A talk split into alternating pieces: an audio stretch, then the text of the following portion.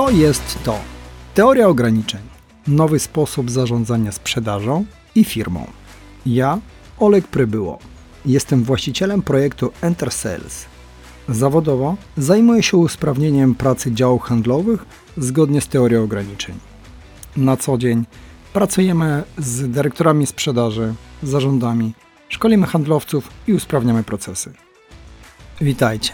Tematem dzisiejszego podcastu będzie CRM, czyli odpowiedź na pytanie, jak prosto można sprawdzić, czy mój CRM naprawdę wspiera sprzedaż i firmę. Słuchacie podcastu To jest teoria ograniczeń. Ustaw fokus na cel. Zacznę od krótkiej historii. Na początku mojej kariery konsultanta duża firma zaprosiła mnie do mm, współpracy y, w celu zrozumienia, dlaczego nie mogą wdrożyć CRM-a. Było bardzo dużo pracy włożone przez rok. Y, dyrektorzy, dział IT mocno pracowali, a nadal, nadal ani handlowcy, ani dyrektorzy nie widzieli żadnej korzyści z tego. Otóż y, trzeba zaznaczyć, że ja nie jestem osobą techniczną, więc y, ja nie jestem ani informatykiem, ani programistą. Natomiast y, po wejściu, po patrzeniu na cały system, powiedziałem, że wystarczy mi 13 dni, żebyśmy uporządkowali i doszli do celu. No i co się okazało? Co robiliśmy w te 13 dni? W 13 dni zajmowaliśmy się tylko tym, że wyłączaliśmy niepotrzebne funkcje.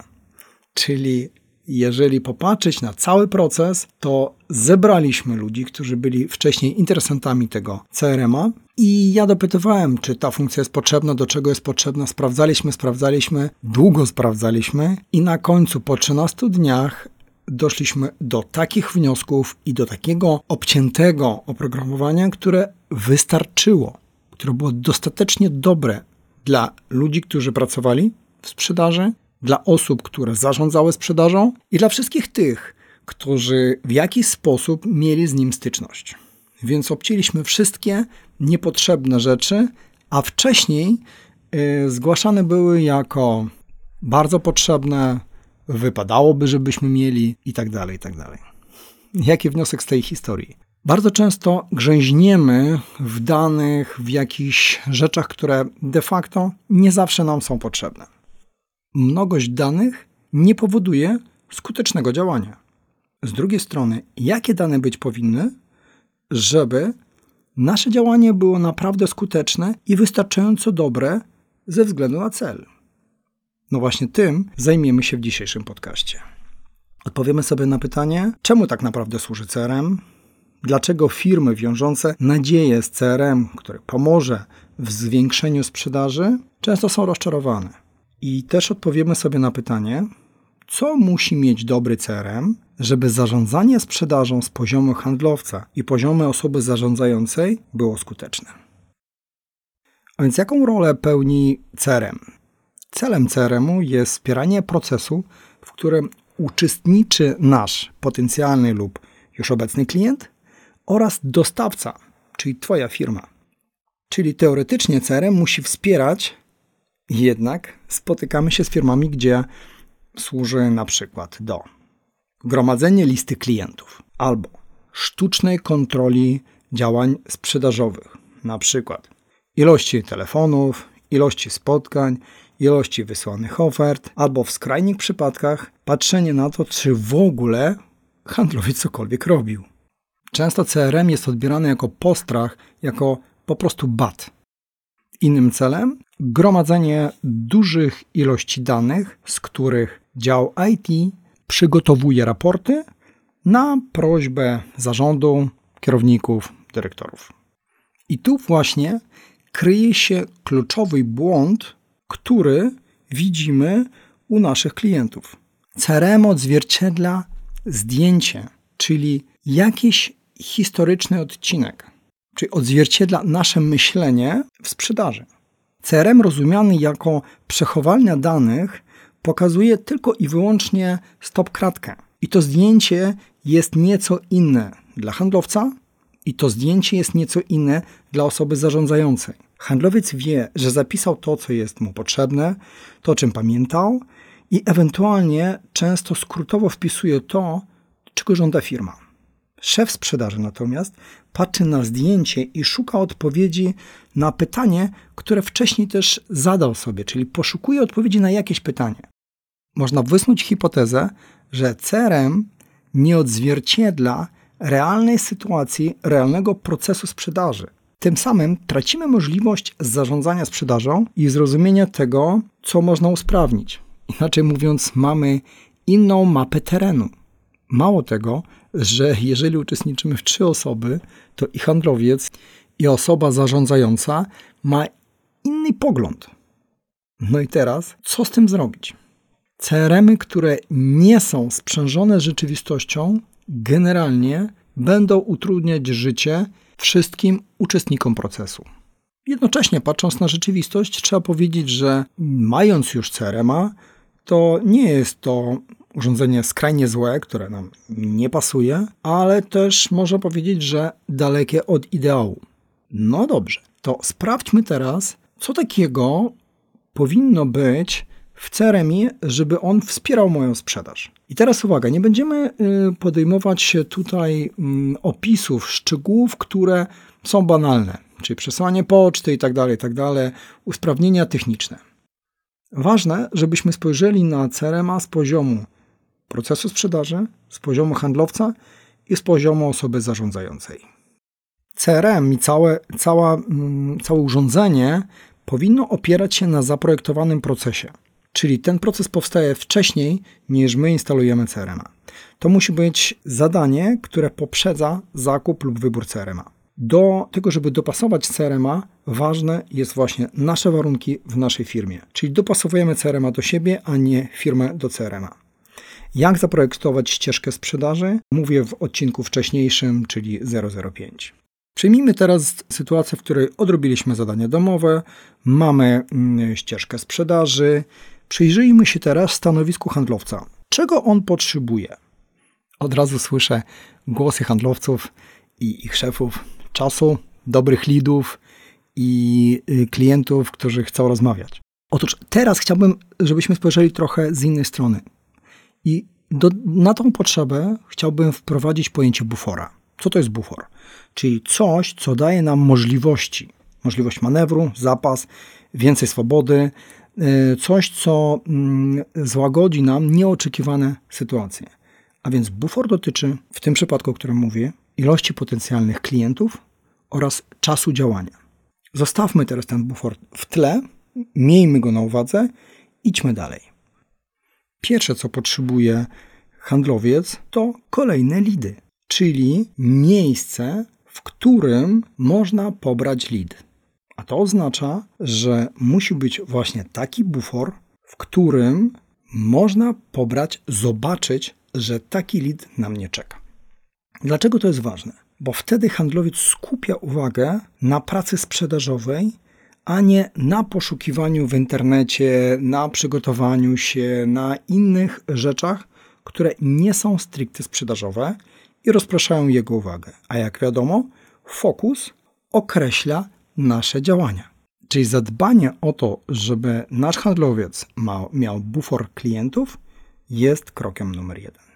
Drugie to jasny opis tego, na czym musi być zakończony etap wlejku albo etap sprzedaży. Co takiego powoduje, że można powiedzieć, że dany etap jest zakończony. Trzeci punkt to gdzie kończy się odpowiedzialność za proces z mojej strony, jeśli jestem handlowcem, i gdzie zaczyna się odpowiedzialność innej osoby. Punkt czwarty. Jakie dokumenty, procedury umożliwiają mi realizację tego etapu? Czyli jakie kalkulacje, jakie sposoby, jakie prezentacje i gdzie one leżą. Piąty punkt. Ile mam czasu? I tu dochodzimy do kolejnego bufora. Wszyscy wiemy, że sprzedaż na tak zwanym luzie jest lepsza. Jesteśmy w stanie bardziej zrozumieć klienta, mieć dla niego czas i nie oczekujemy, że realizacja zakupu będzie natychmiastowa tylko wtedy, kiedy z jednej strony klient będzie gotowy i produkt będzie tak dopasowany, jak tylko możliwe do jego potrzeb. Otóż czas dla naszego klienta i czas dla naszego handlowca. Jak to określić? Tu posługujemy się buforem. Czyli dlatego ustalamy bufor czasowy na etapie sprzedaży i zakładamy, że dany etap ma załóżmy 4 dni, to dodajemy do niego załóżmy jeszcze 3 dni bufora i taka informacja pozwala na względny luz, na działanie bez pośpiechu, a jednocześnie jeszcze cały czas jesteśmy na wektorze albo linii prostej do dobrego wyniku. Dobry CRM zazwyczaj pokazuje, ile zostało mi z normalnego czasu, czyli tych, załóżmy, 4 dni, które obowiązywały, a ile bufora zostało, można powiedzieć tak, zjedzone przez moje oczekiwanie, niezdecydowanie klienta itd., tak itd. Tak Te informacje pozwalają nam wnioskować, że albo w procesie coś jest nie tak, albo wcześniejsze, załóżmy, nie wiem, badanie potrzeb, zrozumienie klienta odbyło się nie tak, jeśli my widzimy, że bufory cały czas są zjadane u danego klienta albo na, na jakimś jednym etapie. Kolejny punkt. CRM musi pokazywać, ile ja, jako handlowiec, zrobiłem przesunięć, czyli przeszedłem etapów w lejku dziś. Bo zauważmy, jeżeli nasz handlowiec pracuje i nasza sprzedaż trwa, załóżmy, nie wiem, 3-4 miesiące, po czym handlowiec może poznać, że on robi dobrze, z czego może być zadowolony? Otóż wprowadzając ilość przejść, czyli ilość przejść z jednego etapu na drugi, pokazuje, że jesteśmy na dobrej drodze jesteśmy na dobrej drodze do osiągnięcia celu. I teraz uwaga, z praktyki wynika, że w lejku mogą być etapy, które są bardzo szybko osiągalne i bardzo trudno osiągalne. Na przykład, jeżeli my mamy w lejku w pierwszych etapach, załóżmy, kwalifikację klienta i tak dalej, i tak dalej, te proste etapy one są szybko przesuwalne i można powiedzieć, jeżeli ja zajmuję się jako handlowiec tylko tym, no to widać, że moich przesunięć jest załóżmy 10. U drugiego handlowca jest tylko dwa przesunięcia. Dlaczego? Bo on właśnie podpisał jeden kontrakt i domknął przesunięcie z pierwszego telefonu albo tam jakiegoś telefonu do spotkania. Proszę zauważyć, że tutaj ważne jest też spojrzenie osoby zarządzającej na te etapy. W niektórych firmach wyłączamy obserwację pierwszych dwóch etapów, gdzie jest tylko kwalifikacja, a zaczynamy od kolejnych, które są rzeczywiście miarodajne względem celu. Nadszedł czas, żebyśmy spojrzeli na CRM z punktu widzenia szefa sprzedaży. Na jakie pytania musi odpowiedzieć CRM szefowi? Otóż, jak szybko i na jaką kwotę zamknął się, albo można przewidywać zamknięcie szans sprzedaży? Ile czasu mam na reakcję, jeśli idzie coś nie tak? I jakie kluczowe decyzje muszę podjąć, żeby utrzymać się na kursie? Przypomnijmy sobie, że kluczowym narzędziem i najważniejszym elementem w sprzedaży, jeżeli mówimy o szefa sprzedaży, to jest jego uwaga. Więc jeśli uwaga szefa jest rozproszona na inne rzeczy, to oznacza, że kluczowe elementy, na które musi być ta uwaga skoncentrowana, nie są pilnowane. I żeby ułatwić osobom zarządzającym sprzedażą tą funkcję, wracamy znów do buforów. Otóż mamy w sprzedaży dwa bufory. Pierwszy bufor to jest bufor na etapie u handlowca. Inaczej mówiąc, ten bufor odpowiada nam na pytanie, czy na danym etapie dany handlowiec przeprowadza dobrze tą szansę sprzedaży. Jeżeli w tym etapie jest ok, to załóżmy świeci się na zielono. Jeśli jest źle i bufor jest zjedzony, to bufor świeci się na czerwono. Jaka informacja dla, y, dla szefa sprzedaży? Dobra, albo coś się dzieje z tym klientem, albo coś się dzieje z handlowcem, warto na to zwrócić uwagę. Drugi bufor to jest bufor całego procesu sprzedażowego na jednym kliencie i uwaga, na wszystkich klientach. Czyli jeżeli weźmiemy, załóżmy, y, że mamy 10 handlowców. U tych 10 handlowców bufor w większości przypadków jest na zielono, czyli nie jest zjedzony. My możemy zaprojektować przychód naszej firmy. Po kolei, jak to będzie wyglądało w kwartale, w miesiącu, w tygodniu. Jeżeli natomiast widzimy, że u 10 handlowców bufor jest zjedzony, to jest informacja, coś idzie nie tak. Oczywiście, jeśli bufor już jest zjedzony, wykorzystany na maksymalnie, to oznacza, że to już za późno. Ale po to jest bufor, że możemy patrzeć, kiedy nasi handlowcy wchodzą w strefę konsumowania właśnie tego buforu. Jeśli jesteśmy w połowie buforu, jeszcze mamy czas na reakcję. I załóżmy, jeżeli we wszystkich etapach handlowców przejrzymy i na przykład jak mieliśmy w, u innego klienta, gdzie na etapie kalkulacji jest najwięcej skonsumowanego e, buforu. To znaczy, że w tym miejscu jest ograniczenie, które warto poprawić. Szybko wychwycimy wtedy, co powinniśmy robić. Jeżeli mamy różne przypadki, czyli w jednym miejscu tu niezjedzony, tu jest, tu na zielono, tu na czerwono, to trzeba zastanowić się nad tym, jak jest zorganizowana praca naszych handlowców. Czy oby nie jest tak, że po prostu rozpraszają swoją uwagę, nie są skoncentrowani na tym, co powinni robić. A więc wracając do uwagi szefów. Najdroższym zasobem w firmie w czasie sprzedaży jest uwaga szefa. I dlatego uwaga szefa powinna być skoncentrowana na takich obszarach, które bardzo szybko dadzą informację, jak idzie. Jeśli wszystko jest na zielono, ok, zajmujemy się przypadkami, które są na czerwono i które są ważne z punktu widzenia strategicznego osiągnięcia celu w tym tygodniu, miesiącu, kwartale. Podsumujmy. Żeby CRM służył naszej sprzedaży, przede wszystkim powinien być dobrze ułożony, działający proces. Nie może być rozdźwięku między procesem a naszym procesem w CRM-ie. Czyli nasze myślenie określa, w jaki sposób będą ułożone procesy w CRM-ie. Drugie. Koncentracja na szczegółach, takich jak techniczne zabawki, nie ma sensu. Sprawdźmy najpierw, czy globalnie wszystkie elementy, które potrzebne do realizacji celu, są. Trzecie.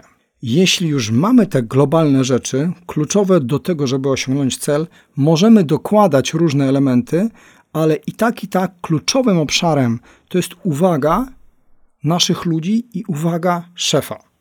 Uwaga naszych ludzi na tym, żeby proces szedł dobrze, jest elementem tego i pewnikiem, że możemy domknąć sprzedaż. Uwaga szefa pokazuje, jako trenera z dystansu, czy jest możliwość osiągnięcia celu w określonym czasie.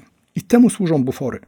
Bufor nam daje możliwość do tego, żeby przede wszystkim mieć czas na reakcję, mieć czas na zastanowienie i nie podnosić ciśnienia tam, gdzie ono nie powinno być podniesione. Słuchajcie, to wszystko, co, co dzisiaj chciałem Wam opowiedzieć. Bardzo serdecznie dziękuję, że dotrwaliście do końca. Cieszę się, że mogę Wam służyć i pracować. Zapraszamy na naszą stronę entersales.pl, gdzie zobaczycie więcej materiałów i możecie zapoznać się z innymi podcastami. Wszystkiego dobrego. Słuchacie podcastu To jest teoria ograniczeń. Ustaw fokus na cel.